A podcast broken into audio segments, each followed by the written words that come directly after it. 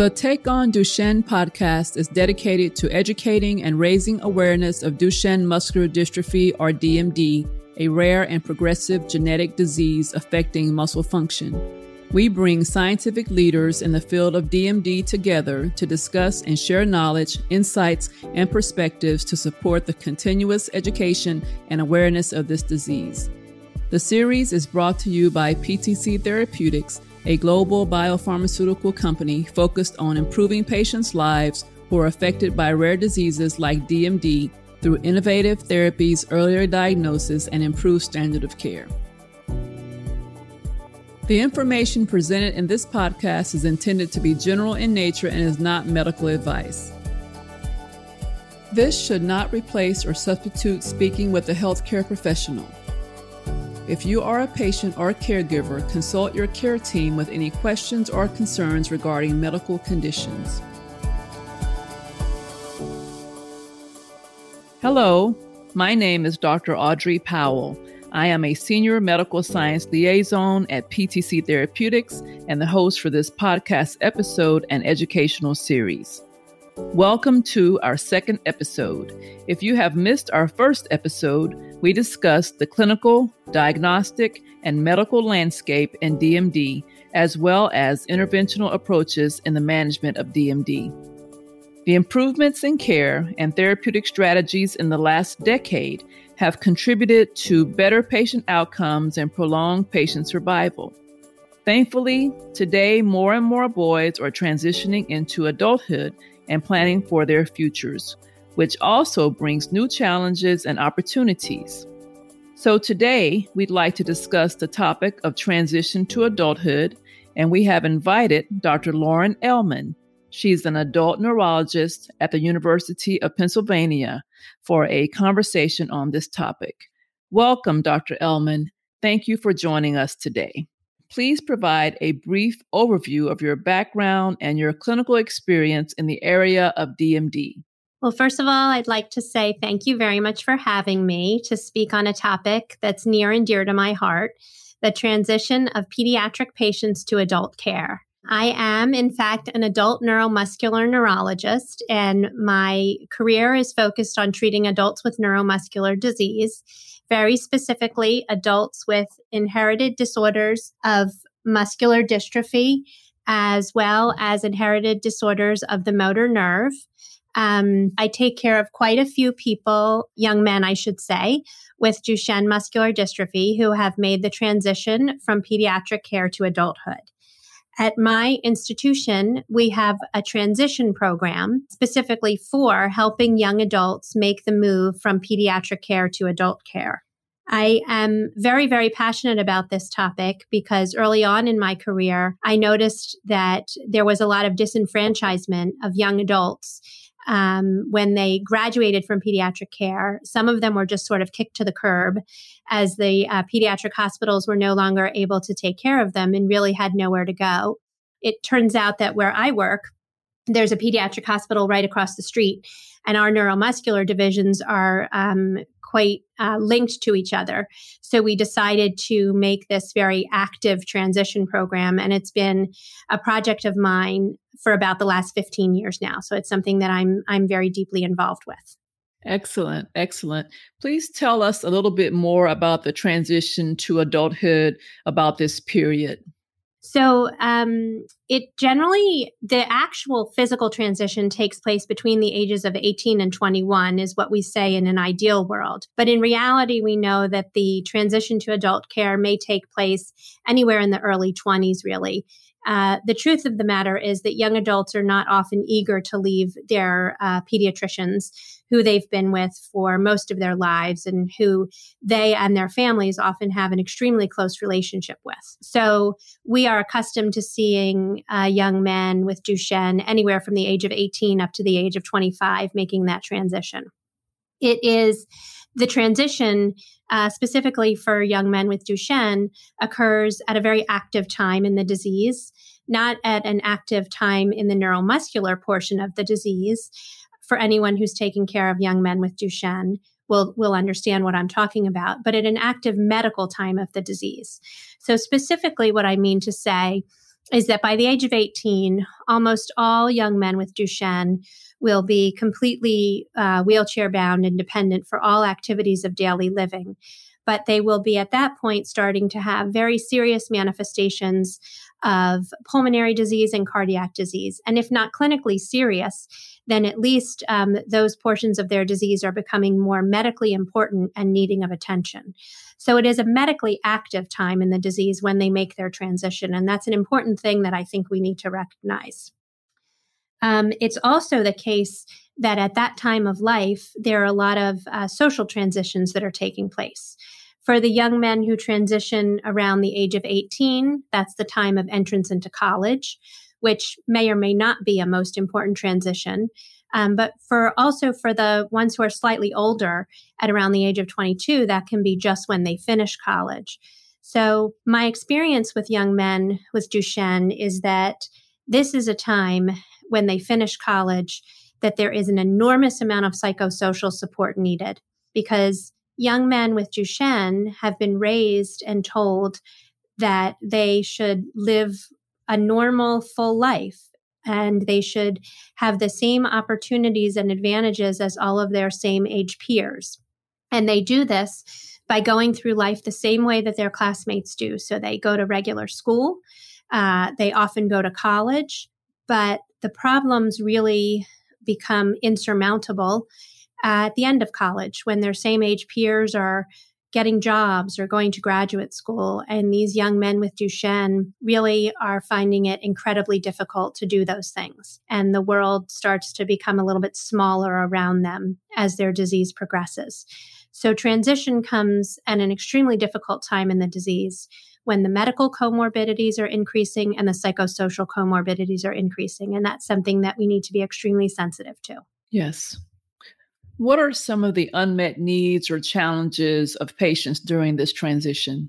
I think, to be fair, the biggest unmet needs really uh, surround the psychosocial aspects. We physicians understand, I think, um, a lot about the cardiac and pulmonary needs. Although I will say, as an aside, that there may not be enough um, adult pulmonary specialists in um, specializing in neuromuscular pulmonary disease and cardiologists who specialize in the type of cardiac disease that our Duchenne patients have. And as care improves and potentially disease modifying agents come on board, we're going to have a larger and larger population, hopefully, making the transition to adult care and living longer. So we're going to need to educate our pulmonary and cardiology peers and hopefully expand the population of cardiologists and pulmonologists who are interested and skilled at caring for these patients. But I think where there is almost sort of no one available. And the biggest crater that I'm aware of is in the psychosocial support for these young men who really just enter a world that is um, really uncharted territory. And they have ex- an extremely difficult time finding work, um, finding ways to fill their time. Uh, many of them continue to play video games, but they're really um, that's really beneath their capabilities. And um, they just can't uh, find ways to use their degrees. And it's really a very sad thing to see. And the psychosocial support is just not out there.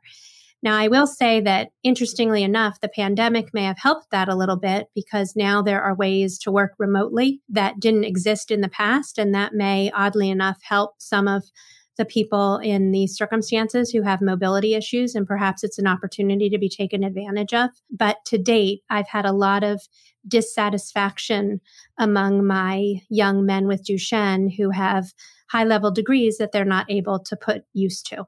What is the psychosocial support like at your institution?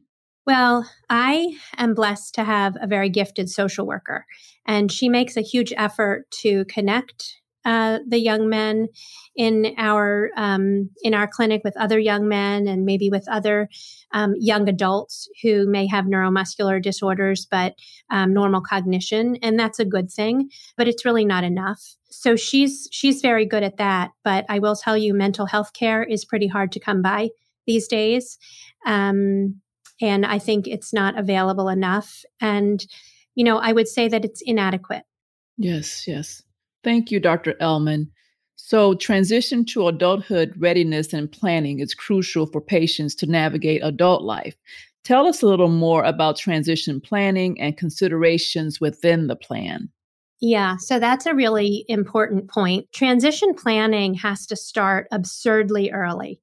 Um, it used to be said that transition planning should start around the age of 15.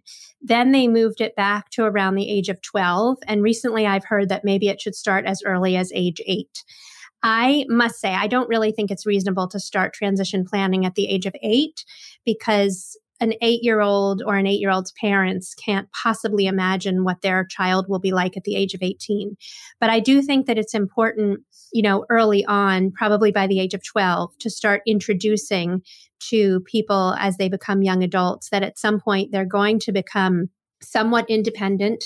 They're going to need to take some responsibility for their own health care. And their parents are also going to have to accept the fact that the exam rooms may not be decorated in primary colors. So the point is that these things do need to happen early and often, if only to get the uh, population sort of ready for this because familiarity breeds liking.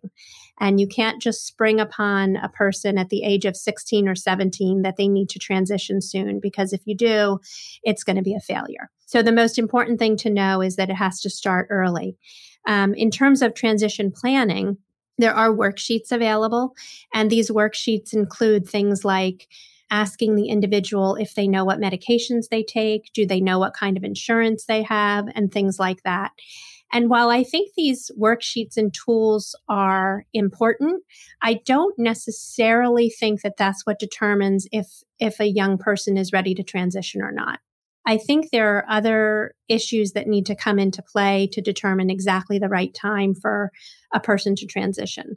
Number one, I just mentioned that the time of transition for an individual with Duchenne can be fraught with um, medical comorbidities, psychosocial comorbidities. And if an individual is in crisis, either with a medical comorbidity or with a psychosocial comorbidity, even if a transition was planned, it's probably not the right time to go through with it if there's a true crisis happening. So you have to be very sensitive to these things, and there are no hard and fast rules.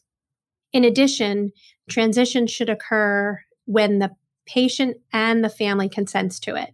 Um, because if they don't, and if they're forced into it, it's probably going to be a failed transition. The other important thing to remember about transition is that it should be a two way street. So there should be no sort of threat of cutting off communication from the pediatric doctor because that can be very frightening. And it should be quite clear that there will be open communication between the adult physician and the pediatric physician. And I think those kinds of things can go a long way into making a transition successful.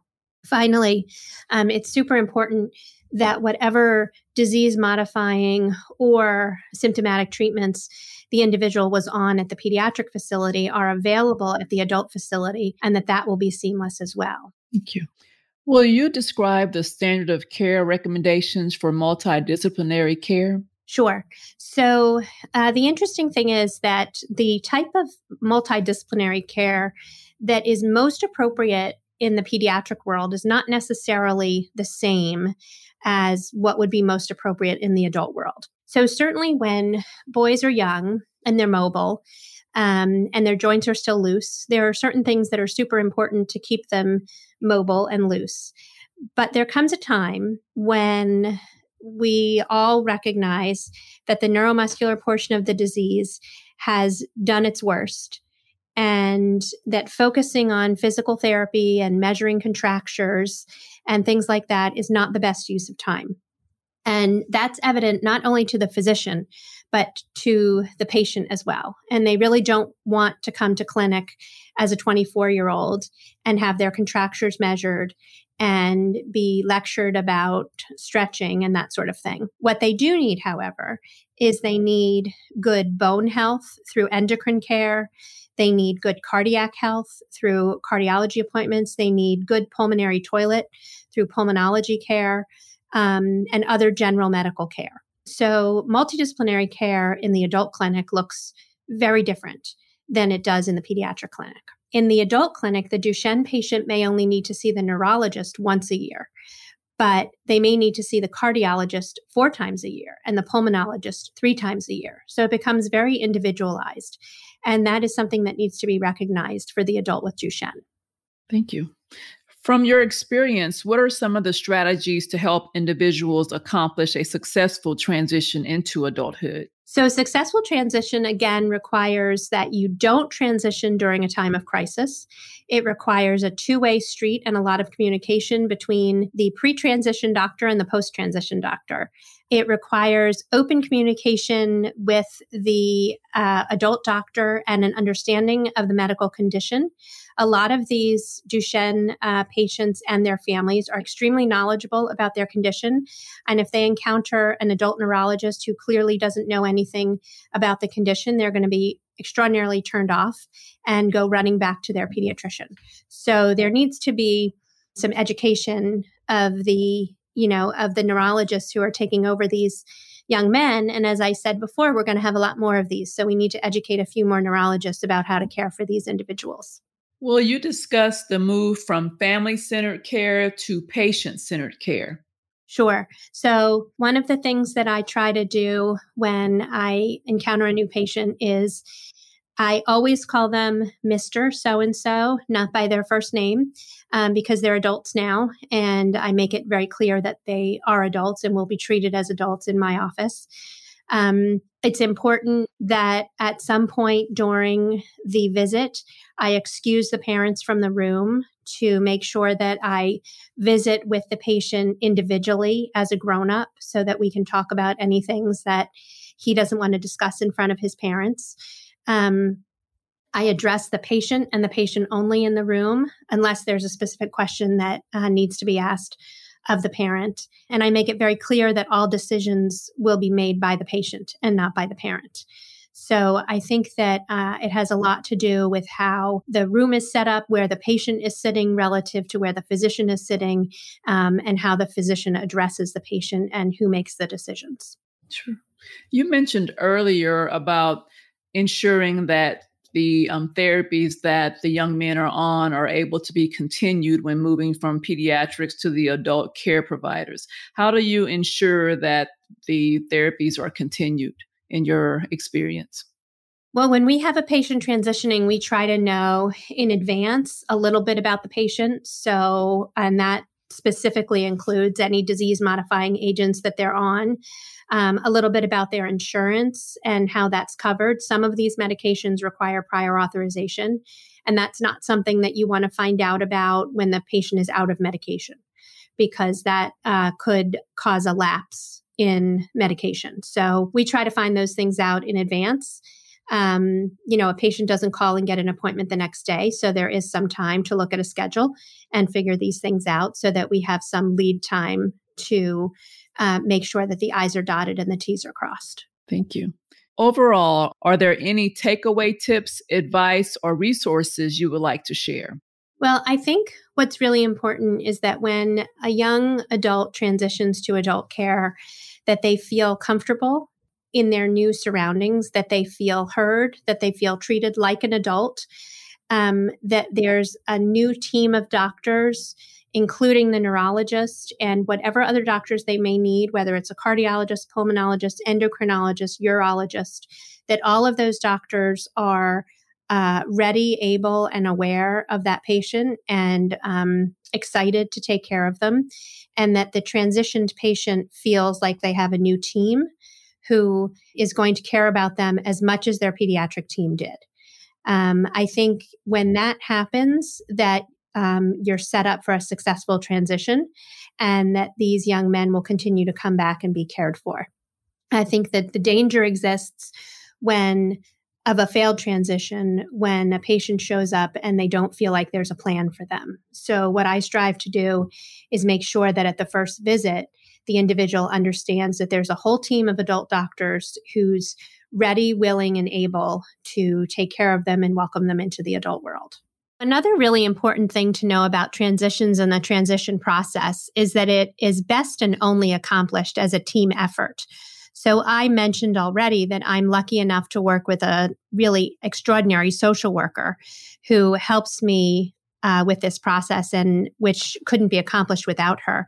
We also work with the teams at the pediatric hospitals who send us their patients. And that communication between the pediatric and adult hospital is absolutely necessary to make these transitions successful. So it's important to know that this is a team effort and teams on both sides of the equation have to be committed to this to make it a successful endeavor. Dr. Elman, thank you for your time today. It was a great pleasure speaking with you about transition of care in DMD. Your insights and experience will certainly help support clinicians and patients towards a successful transition. Finally, thank you to our listeners for tuning in to this episode. We hope you have found it relevant and informative. We will continue the conversation on transition to adulthood in our next episode. Make sure you join us. Want more episodes of the Take On Duchenne podcast? Subscribe to our show at ptcbio.com or wherever you listen to podcasts.